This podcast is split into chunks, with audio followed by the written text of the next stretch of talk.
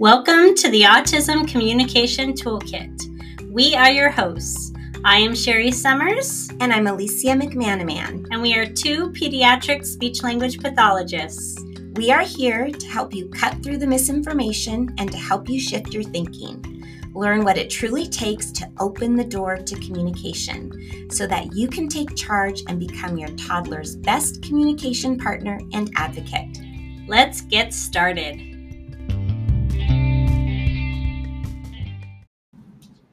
Welcome back. We are so excited to be back with you today.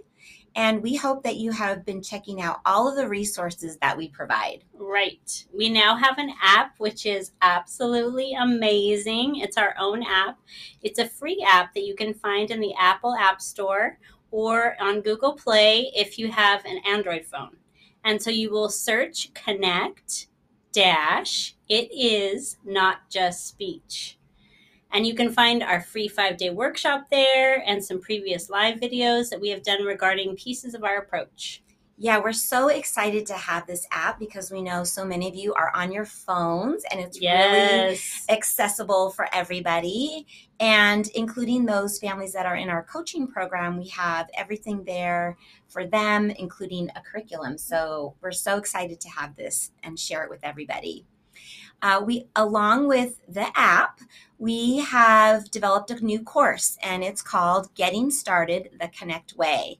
And what we've done is we've combined all of the resources that we have done on a specific topic. So that includes things like our lives and our podcast, and we put them into modules on the app. Right. So that if you aren't able to join coaching because your child is older or it's not monetarily feasible for you right now, then you can buy this course and have all of our information in one place to systematically learn and practice it. Yeah, we've had so many ask us to create something like have. this. So we're super excited. It's ready to go. yes, we finally listened. So be sure that you check out all the links in the podcast episode description to find out which of our resources work best for you. We are looking forward to bringing you this episode today on how to begin strategically creating communication opportunities. We do want to say first that it is extremely important that you have been consistently using our approach and you know our approach well before you dive into this piece of the process. Right. So if you haven't yet listened to previous episodes, be sure you listen to those, especially the songs one where we talk about how to use your tools first. If you have been using our approach, then you have been working on bringing the fun and you've been working on reading and responding to all of your toddler's communication without expectation, pressure, or prompting. Yes, because every step of this is critical in order to, to change the direction of your toddler's communication progress. So, by bringing the fun, you have been igniting your toddler's social driver and teaching them little by little that it's worth it to tune into you, even if it's only for brief spurts. And then by reading all of your toddler's communication and recognizing its value, you have been seeing your toddler in a whole new way and learning how to meet them exactly where they are. By responding quickly to your toddler's communication, you have been helping them learn that their communication has value and power.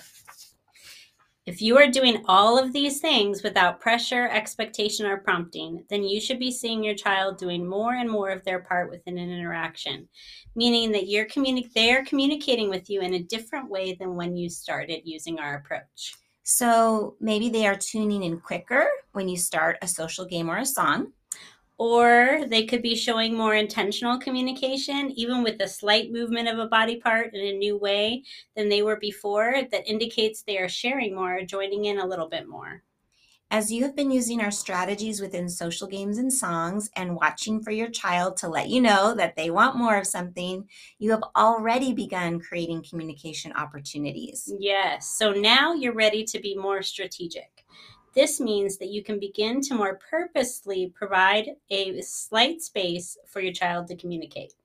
So, creating space without pressure or expectation, it takes a lot of practice. Yes, it does. But it's worth it, right? It's so worth it um, to put in the work because it enables your toddler to become more and more of an equal participant in the back and forth interaction process. It is important that you see leaving space as creating the opportunity for your t- toddler to communicate something, but having absolutely no expectation that they will. Yes, and it can be so difficult to enter into creating communi- communication opportunities without bringing a lot of expectations along with it. However, we know that with practice and a commitment to the approach, you really can do it. Yes. And there are several ways that we teach and coach on how to create these openings or opportunities. As you have been working, you are helping your toddler move from just tuning into you to enjoying you and then to sharing interactions with you. So the next step is to help them rise to taking on more of their roles in the communication process. It's super exciting, but also very important that you do this in an intentional and mindful way so that it doesn't end up being like all the strategies that don't feel good to your toddler. Right. All of those strategies that you have worked so hard to leave behind as you have embraced our approach.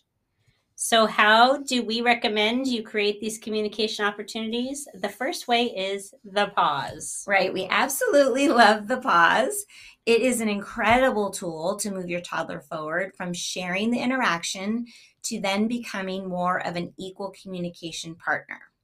And a lot of professionals may recommend a pause, but we recommend it in a little bit different way um, so, how do we recommend that you use it? With the pause, you will leave space of a strategic time while having a positive expression that indicates there is an opening for communication.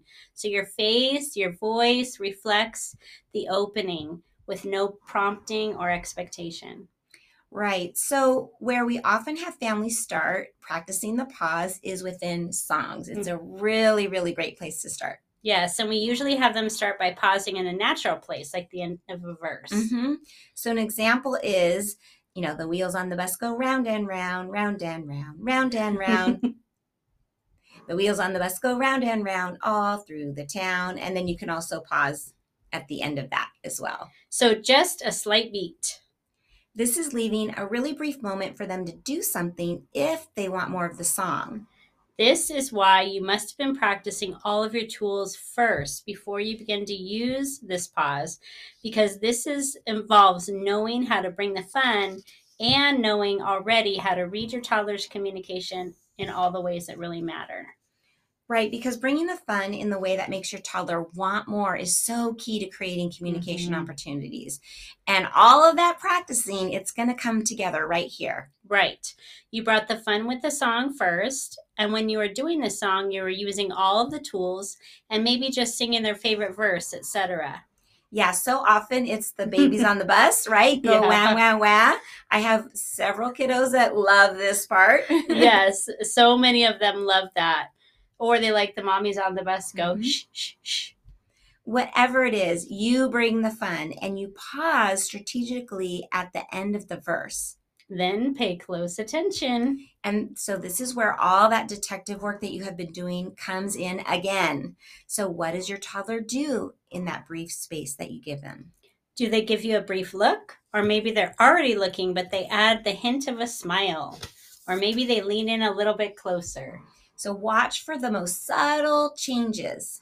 And then you respond immediately by bringing more of the fun, whatever it is that they appear to like and want more of.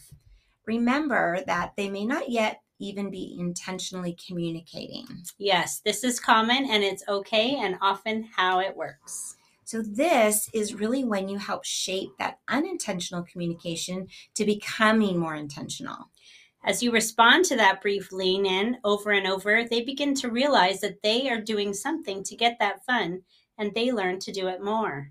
Here is a critical part of this process. You leave just enough space to create the opportunity, and if they do nothing, you still must bring the fun or provide the response anyway. Yes. The reason is that we don't encourage the pausing until you really understand how to read your child is because this can be a tricky place where pressure easily sneaks in. You have spent all of this time getting your toddler to trust that an interaction can feel good and that when they interact with you, there is no pressure to do more than they are ready to do. So you must remember that bringing the fun or response when they don't do anything in response to your pause is crucial. This is the way that your toddler will eventually want to communicate more. Something to keep in mind that we know for sure as you practice. You will provide pauses that are too long, and then you will read your child's communication and you'll realize as they walk away or tune out that it was too long and you will provide pauses that are too short. Mm-hmm. and then you realize that you didn't leave enough space and because and you know this because your toddler communicated right after you started right, again. right. And all of this is expected and okay and is absolutely part of the learning process. As long as you don't go back to consistent long pauses that feel like holding out you'll be just fine and as you continually read your toddler's communication, you will learn the timing of your pause by problem solving and practicing. This is the way of it. So when you pause, did they tune out or walk away or detach from the interaction? This is often your indicator that the pause may have been too long or your voice implied expectation. So pay close attention to this. This practice requires trusting the process by adding no expectation but it is also super exciting too as you as you see you begin as you begin to see your child learn the power of their communication more and more as you work. Over time, you will get a feel for it and it will become easier to read and see what works best for your toddler. So, by pausing unexpectedly, you created the likelihood that your toddler would tune into you in a different way or communicate something. The other strategies that we recommend are to be used just like the pause and will take just as much practice and problem solving, right? right. So one of them called one of them is what we call the anticipatory breath. We Sounds this like one. this. right? You've probably heard your therapist do this before. Yeah, we love this one. So you finish the verse, and instead of the pause, you use that breath to tune them in and to eventually lead them to communicate for more. This breath is amazing and is often the best place to start because it may tune your toddler in quicker than a pause with no sound does at first. The other ways we recommend creating communication opportunities are unexpected noises. Or you can build the anticipation for the song and tune them in with dragging out the first word and building anticipation with your voice. I do this all yes. day long. Yes, so you, you might do. be like, the babies on the bus go wah, wah, wah. So you're using your voice to create that anticipation. Yes. This and the breath are awesome. Great places to start.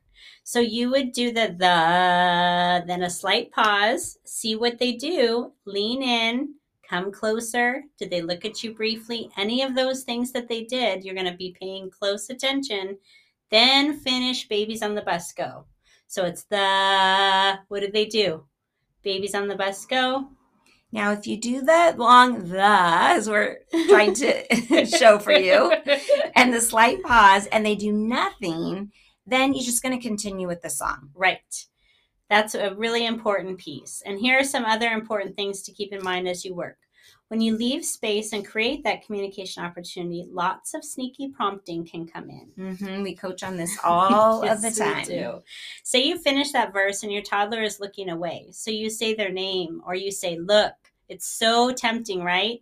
Or the sneakiest prompt of all that can derail and all internal motivation. Again, again. So your toddler's looking away and you're trying all these strategies to get them to look back. It feels like a lot of pressure for them.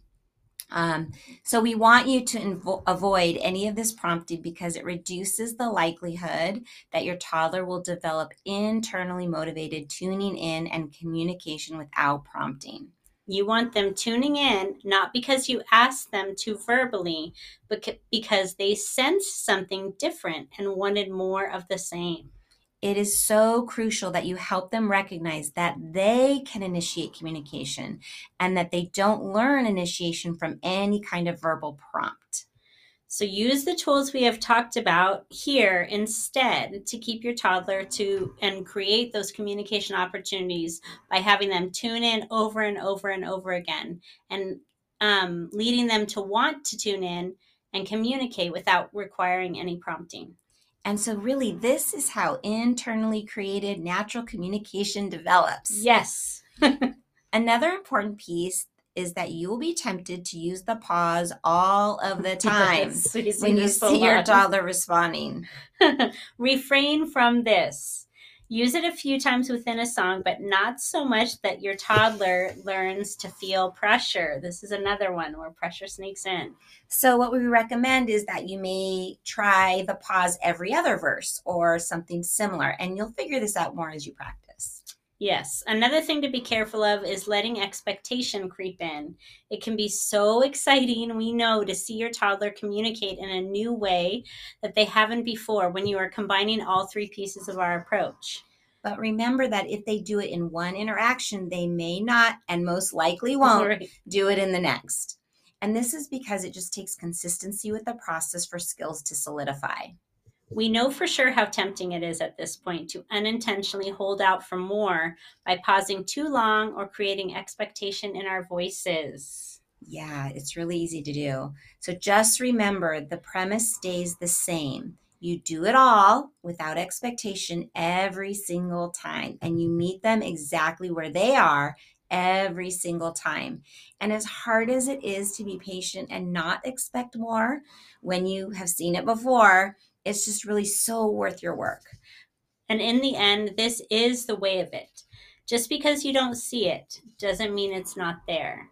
In fact, the more you do this work and continue to come with no expectation or pressure and provide these communication opportunities where you respond to whatever communication they give, the more your toddler's skills will up level and come out in the unexpected all of a suddens.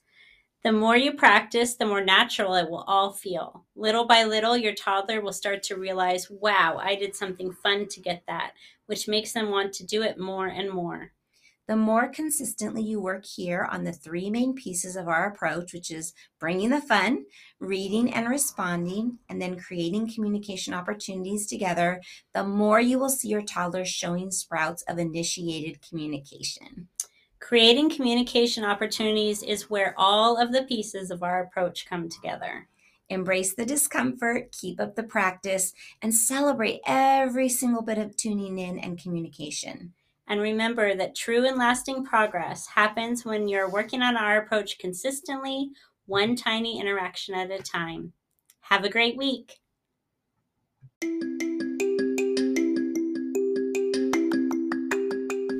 Welcome to the Autism Communication Toolkit. We are your hosts.